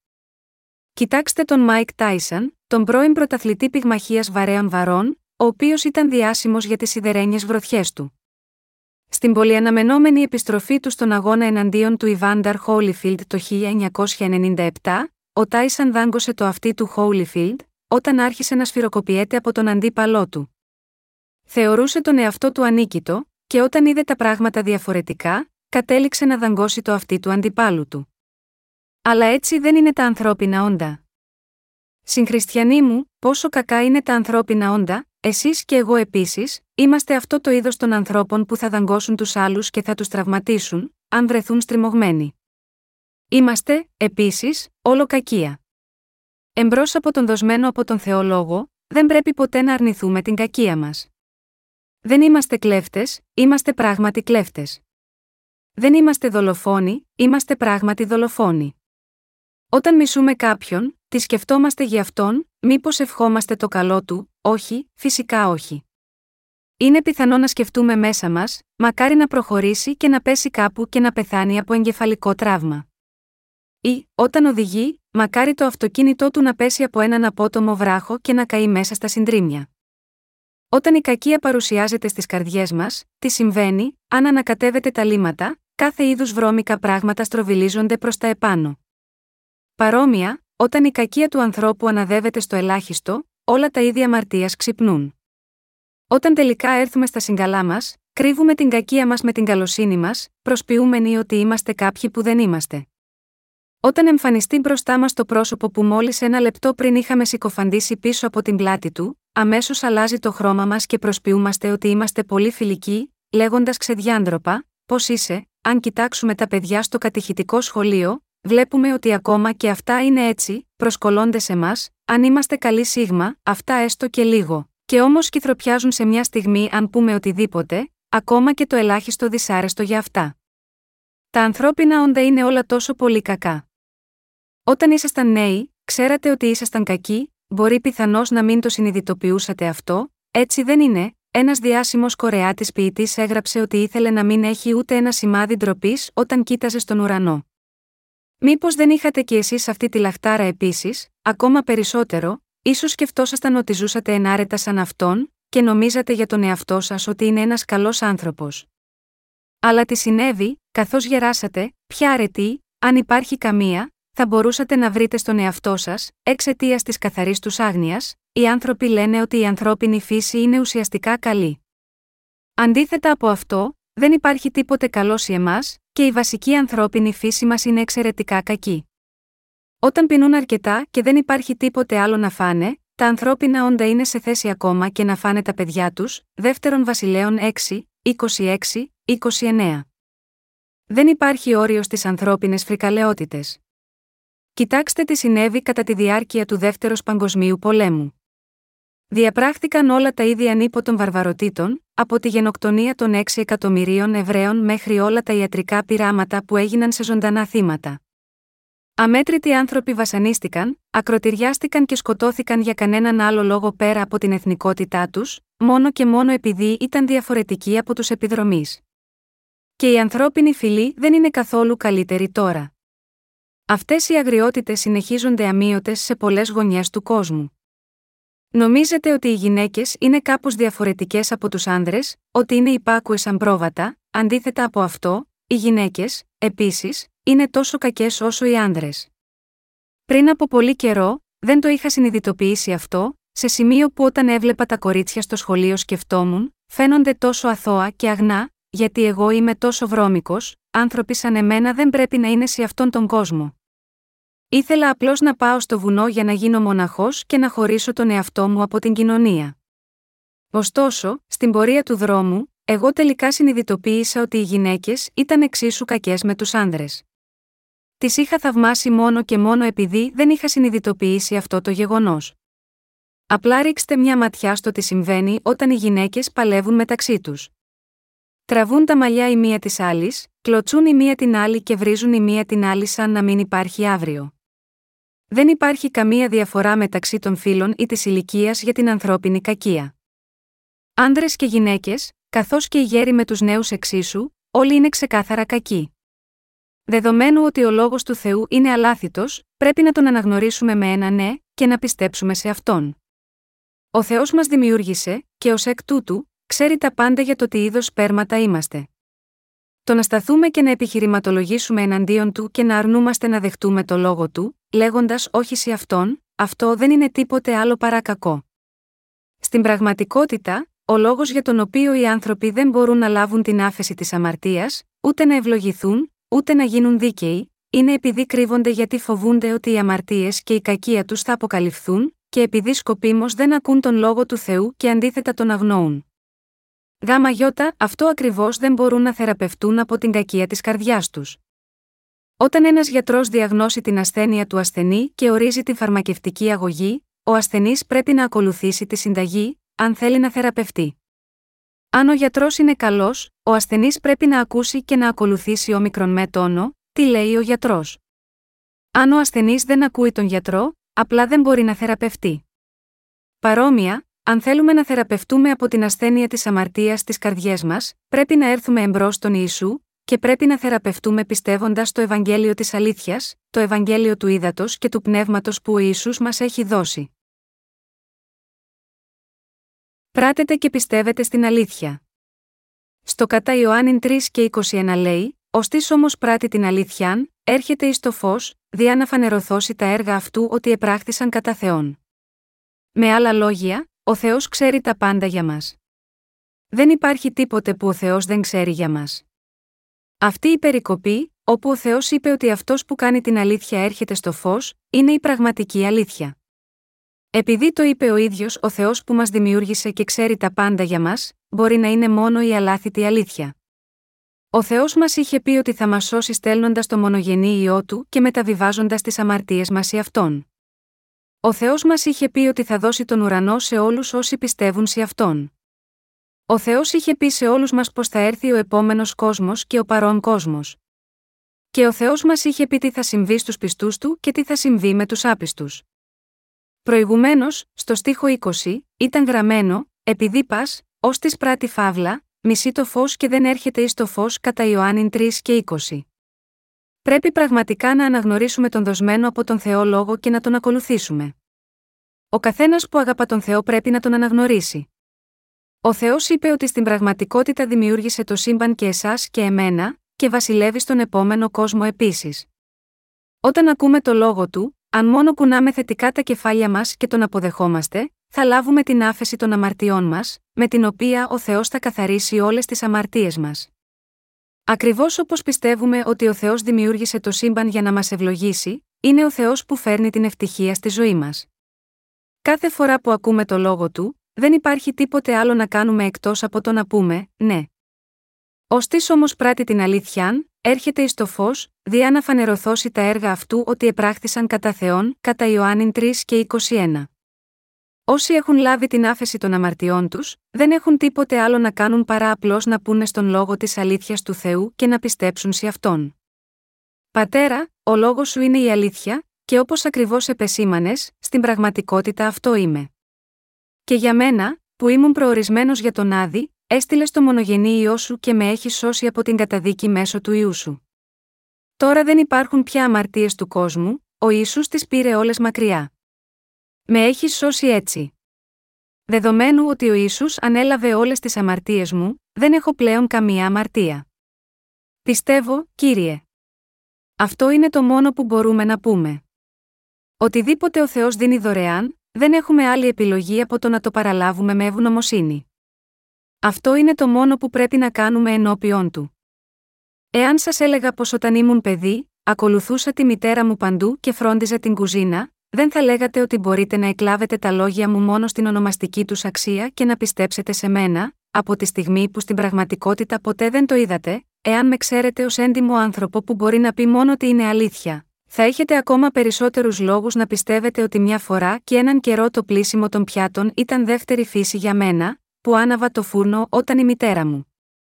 Έπλαινε το ρύζι, που σκούπιζε την αυλή όταν η μητέρα μου σφουγγάριζε το πάτωμα, και ότι ήμουν άνθρωπος του σπιτιού.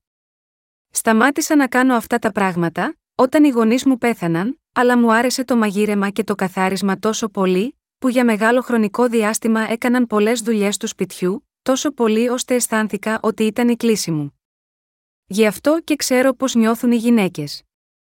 Ξέρω πολύ καλά πώς αισθάνονται όταν στο σπίτι είναι όλα περιποιημένα και καθαρά από την κορυφή μέχρι κάτω, όταν ακόμα και οι κουρελούδες είναι πλημμένες καθαρές. Είναι αρκετά πιθανό ότι αυτός που καθάρισε το δωμάτιο θα αισθανθεί πιο ευτυχισμένος από το πρόσωπο που μπαίνει μέσα σε ένα καθαρό δωμάτιο. Φυσικά, εάν η γυναίκα είχε καθαρίσει το δωμάτιο για κάποιον που αγαπά, και αυτός είναι χαρούμενος στο δωμάτιο, τότε θα είναι ακόμα πιο ευτυχισμένη. Μου αρέσει να κάνω αυτά τα πράγματα τόσο πολύ, αλλά απλά δεν έχω χρόνο να τα κάνω πια. Αν δεν διέδιδα το Ευαγγέλιο, αυτό είναι εκείνο που θα ήθελα να κάνω. Μου αρέσει ακόμα να προετοιμάζω φαγητό για τους γνωστούς μου. Είμαι πολύ καλός σε αυτά τα πράγματα. Μήπως αυτό φαίνεται δύσκολο να το πιστέψει κανείς, πριν από πολύ καιρό, πραγματικά έκανα όλα αυτά. Αλλά δεδομένου ότι ποτέ δεν με είδατε με αυτόν τον τρόπο, το μόνο που έχετε να κάνετε είναι απλά να πιστέψετε. Είναι εύκολο να πιστέψετε αυτό που έχουν δει τα μάτια σας. Αυτό που δεν έχει δει κανείς είναι πολύ δύσκολο να το πιστέψει, αλλά αν ξέρεις ποιος είμαι, τότε θα πιστέψεις τα λόγια μου, ακόμα και αν ποτέ δεν είδες πραγματικά τι έκανα. Το να πιστέψετε στο Ευαγγέλιο μέσω του οποίου ο Θεός έχει καθαρίσει τις αμαρτίες σας, είναι σαν αυτό. Μήπως πραγματικά είδατε τον Ιησού να αποδέχεται όλες τις αμαρτίες σας όταν βαφτίστηκε, ήταν το θείο καθήκον του Ιησού να δεχτεί όλες τις αμαρτίες μας και να τις αναλάβει στον εαυτό του. Το ότι εκείνος επομίστηκε όλες τις αμαρτίες μας και κρίθηκε για αυτές, είναι η ίδια ανεφόρον αγάπη που εκείνος είχε για μας. Αλλά το βλέπουμε αυτό, όχι, αυτό είναι μόνο γραμμένο στη βίβλο. Είναι αυτό που ο Θεός είπε σε μας, λοιπόν, είναι όλα απλά ένα ψέμα, ή μήπως είναι η αλήθεια, είναι η αλήθεια. Όταν ο Θεός μας έχει πει να πιστέψουμε, είναι σωστό να μην πιστεύουμε στον λόγο του μόνο και μόνο επειδή εμείς δεν το βλέπουμε, απολύτως, όχι. Δεδομένου ότι ο λόγος του Θεού είναι όλη η αλήθεια, ότι δεν έχουμε δει με τα μάτια μας σημαίνει ότι έχουμε ακόμα λιγότερες επιλογές, παρά μόνο να πιστέψουμε. Μήπως είδαμε, όταν ο Θεός δημιούργησε τον κόσμο και όλα τα πράγματα έκτα αυτών, επειδή δεν το είδαμε αυτό χρειάστηκαν περίπου 40 άνδρες πίστης σε μία περίοδο περίπου 1600 ετών, για να γράψει ο Θεός αυτό τον λόγο, λέγοντας: Εν αρχή επίησεν ο Θεός των ουρανών και την γην, και τον διατήρησε μέχρι σήμερα ώστε να μπορούμε να τον διαβάσουμε. Δεν υπάρχει τίποτε άλλο που μπορούμε να κάνουμε, εκτός από το να τον πιστέψουμε. Αν ο Θεός μας λέει ότι είμαστε κακοί, εμείς πρέπει απλά να το πιστέψουμε, διαφορετικά πώ αλλιώς θα το συνειδητοποιούσαμε αυτό, αν σκέφτεστε, στην πραγματικότητα, νομίζω ότι είμαι τουλάχιστον λίγο καλός, αυτό είναι πραγματικά μια ανόητη σκέψη. Πρέπει να πιστέψετε, ο λόγος του Θεού είναι πραγματικά σωστός. Δεν έχω τίποτε παρά κακία. Επειδή πιστεύουμε στον Θεό είμαστε σωσμένοι πιστεύοντας με ειλικρίνεια, ήμουν αυτό το είδος περμάτων από την αρχή, αλλά ο κύριος με έχει σώσει μέσω του Ευαγγελίου του Ήδατος και του Πνεύματος. Συγχριστιανοί μου, πιστεύετε πραγματικά στον Θεό, πιστεύετε σε αυτόν, σας παρακαλώ όλους. Δεν υπάρχει τίποτε άλλο να κάνουμε, παρά να πιστέψουμε στον λόγο του. Δεν είναι το Ευαγγέλιο του Ήδατος και του Πνεύματος που σας μίλησε ο Θεός αληθινό, φυσικά είναι αληθινό. Τι σας λένε οι άνθρωποι στον κόσμο, σας λένε όλοι να ζείτε ενάρετα. Τι γίνεται με τους ψευδείς πάστορες που προσπαθούν να εξαπατήσουν όλους σας το όνομα του Ιησού, σας καθίζουν και σας λένε να μην αμαρτάνετε. Αυτό, συγχριστιανοί μου, είναι αυτό που λένε οι κλέφτες και απαταιώνε. Μήπως αμαρτάνουμε επειδή πραγματικά θέλουμε να αμαρτήσουμε, μήπως δεν αμαρτάνουμε πλέον, μόνο και μόνο επειδή μας είπαν να μην αμαρτάνουμε, όχι, αμαρτάνουμε όταν μας το επιτρέψουν οι συνθήκες, επειδή οι καρδιές μας ουσιαστικά επιθυμούν να αμαρτάνουν. Αν κάποιος διαπράττει αμαρτία, επειδή του είπαν να την κάνει, και δεν αμαρτάνει επειδή του είπαν να μην αμαρτάνει, τότε αυτός δεν είναι άνθρωπος. Λόγω των ανεπαρκειών μας, πόσες ακριβώς αμαρτίες διαπράττουμε με την καρδιά μας, το μυαλό μας και τις πράξεις μας, ενώ εμείς ακόμα ούτε το καταλαβαίνουμε αυτό, θα ήταν υπέροχο αν μπορούσαμε να ελέγχουμε κατά κάποιο τρόπο όλα αυτά τα πράγματα, αλλά από τη στιγμή που είμαστε μόνο άνθρωποι, είμαστε πάντα ανεπαρκείς και μη μπορώντας να ελέγξουμε τον εαυτό μας, αμαρτάνουμε όλη την ώρα. Ακριβώς επειδή ο Θεός ξέρει πολύ καλά ότι δεν μπορούμε να αποφύγουμε να αμαρτάνουμε, μας λέει να σωθούμε με πίστη στον ιό του Ιησού. Αυτός είναι ο λόγος που πρέπει να επιτύχουμε τη σωτηρία με την πίστη στον Ιησού με όλη την καρδιά μας. Καταλαβαίνετε τώρα. Α τελειώσουμε τη συζήτησή μας εδώ σήμερα, αλλά αν ο κύριος μου επιτρέψει, θα συνεχίσω να μοιραστώ αυτή την περικοπή της Αγίας Γραφής με λεπτομέρειες. Έχουμε σωθεί πιστεύοντας τον Ιησού, τον μόνο σωτήρα της ανθρωπότητας. Δίνω όλες τις ευχαριστίες μου προς τον κύριο που μας έχει σώσει από όλες τις αμαρτίες μας μέσω του Ευαγγελίου του Ήδατος και του Πνεύματος. Αλληλούια!